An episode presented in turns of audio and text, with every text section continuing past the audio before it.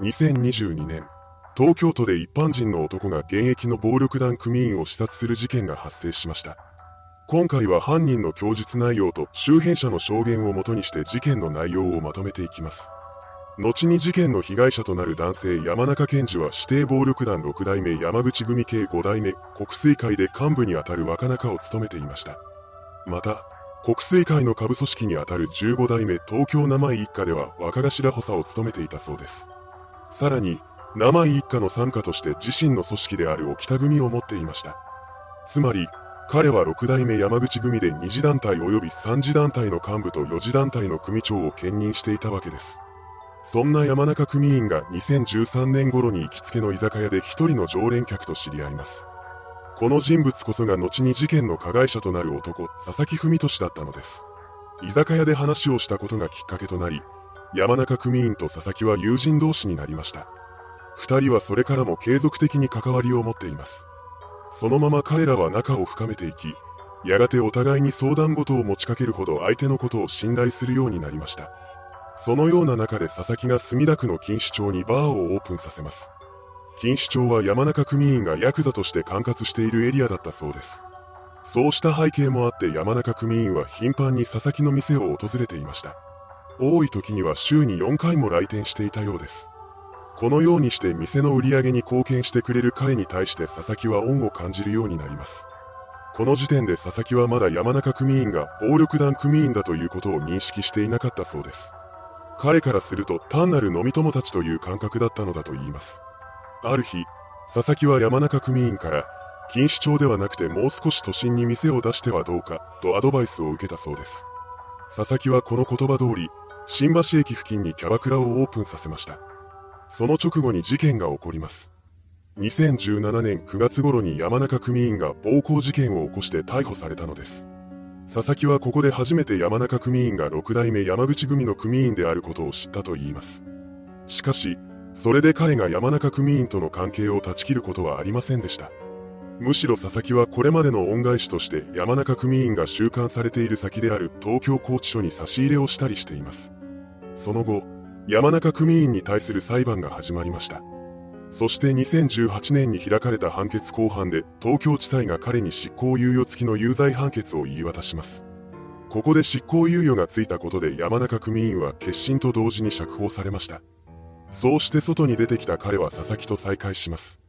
この時に山中組員が佐々木に対して突如として、俺のことをボスと呼べ、と言い放ったそうです。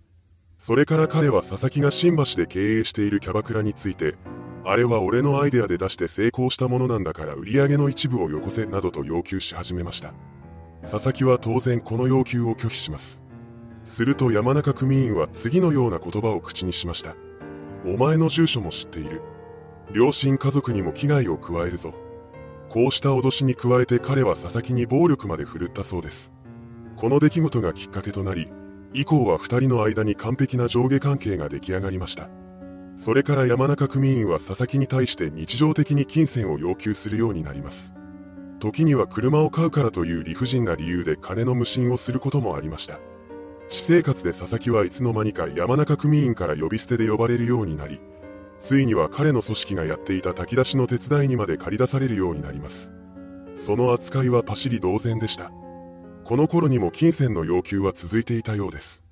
2021年に佐々木はわずか半年の間で銀行口座から約2400万円もの大金を引き出しています。こうして引き出した金のほとんどを山中組員に渡していたそうです。そこまでしても恐喝が収まることはありません。自分が自由に動かせる金が減っていったことで困り果てた佐々木はとうとう妻や家族に借金をしてまで山中組員に渡す金を工面するようになりました。その結果、2022年までの間で山中組員から要求された金の総額は8000万円近くに上ったといいます。この生活に嫌気がさした佐々木が行方をくらませることもありました。しかし結局は山中組員の元に戻ってしまったようです。もしかしたら家族に危害を加えるという脅しが効いていたのかもしれません。このままではいつまで経ってもしがらみから抜け出すことができない。そうした考えを持った佐々木は悩み抜いた末に次のような結論を出します。山中のことを殺害して全部終わらせてやろう。このようにして殺意を抱いた彼は2022年7月12日に刃渡り20センチの包丁を購入してきます。そしてそれから12日後の7月21日に佐々木と山中組員が喫茶店で会うことになりました。この場にはもう一人別の知人が同席していたそうです。3人が喫茶店内で話し合っていた内容は山中組員が持つ SNS アカウントのフォロワー数をどうやって増やすかというものでした。この話は午後6時過ぎに終わり3人は解散することになります。佐々木は喫茶店を出たタイミングで犯行に及ぶことにしました。午後6時40分頃山中組員が喫茶店を出て歩き始めます。ここで佐々木は隠し持っていた包丁を取り出しました。そしてそれを山中組員の腹部に突き刺します。刺された山中組員はその場に倒れ込みました。その様子を確認した佐々木は現場から逃走していきます。現場に残された山中組員は痛みに顔を歪ませながらも通行人に対して救急車を呼んでくれと訴えました。これを受けた通行人は男性がナイフで刺された。横腹に刺さっていると110番通報を入れますこれを受けた警察と救急隊が現場に駆けつけてきましたこの時点で山中組員は意識不明の重体に陥っていたそうです。救急隊はすぐさま彼のことを病院に搬送します。ですが処置が間に合うことはなく、約3時間後に搬送先の病院で死亡が確認されました。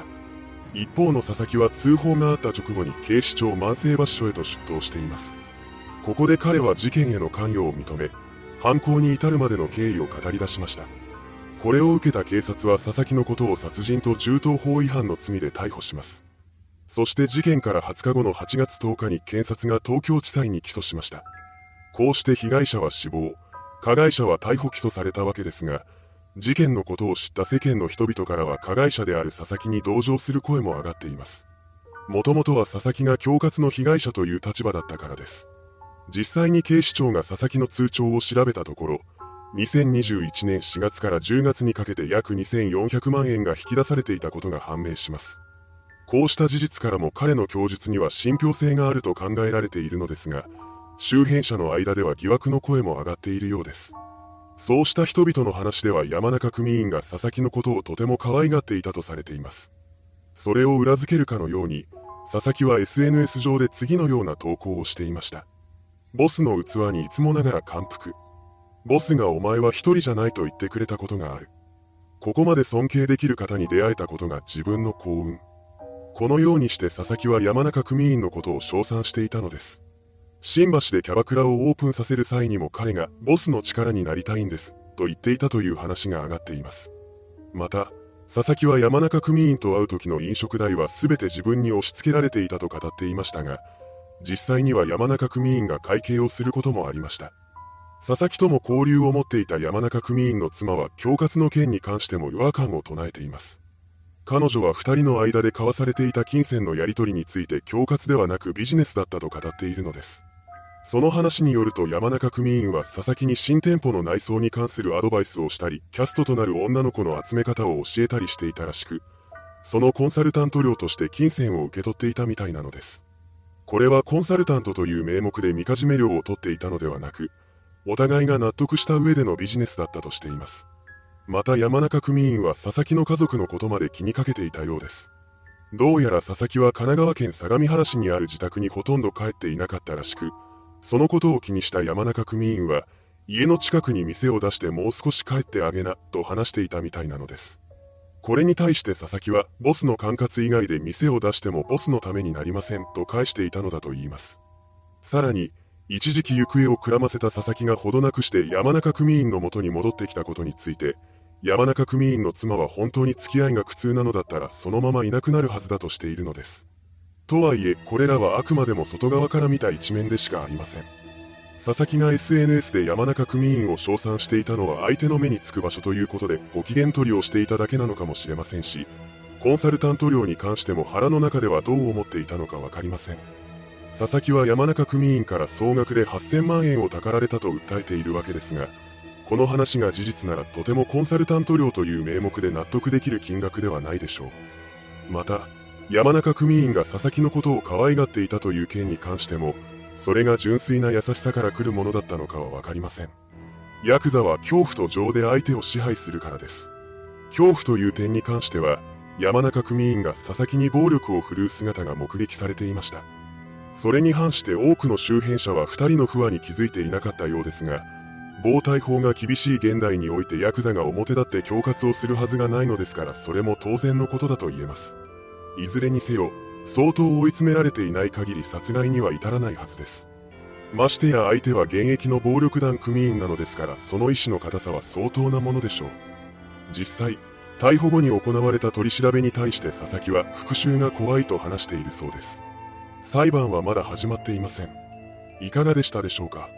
一般人が現役の暴力団組員を殺害した事件。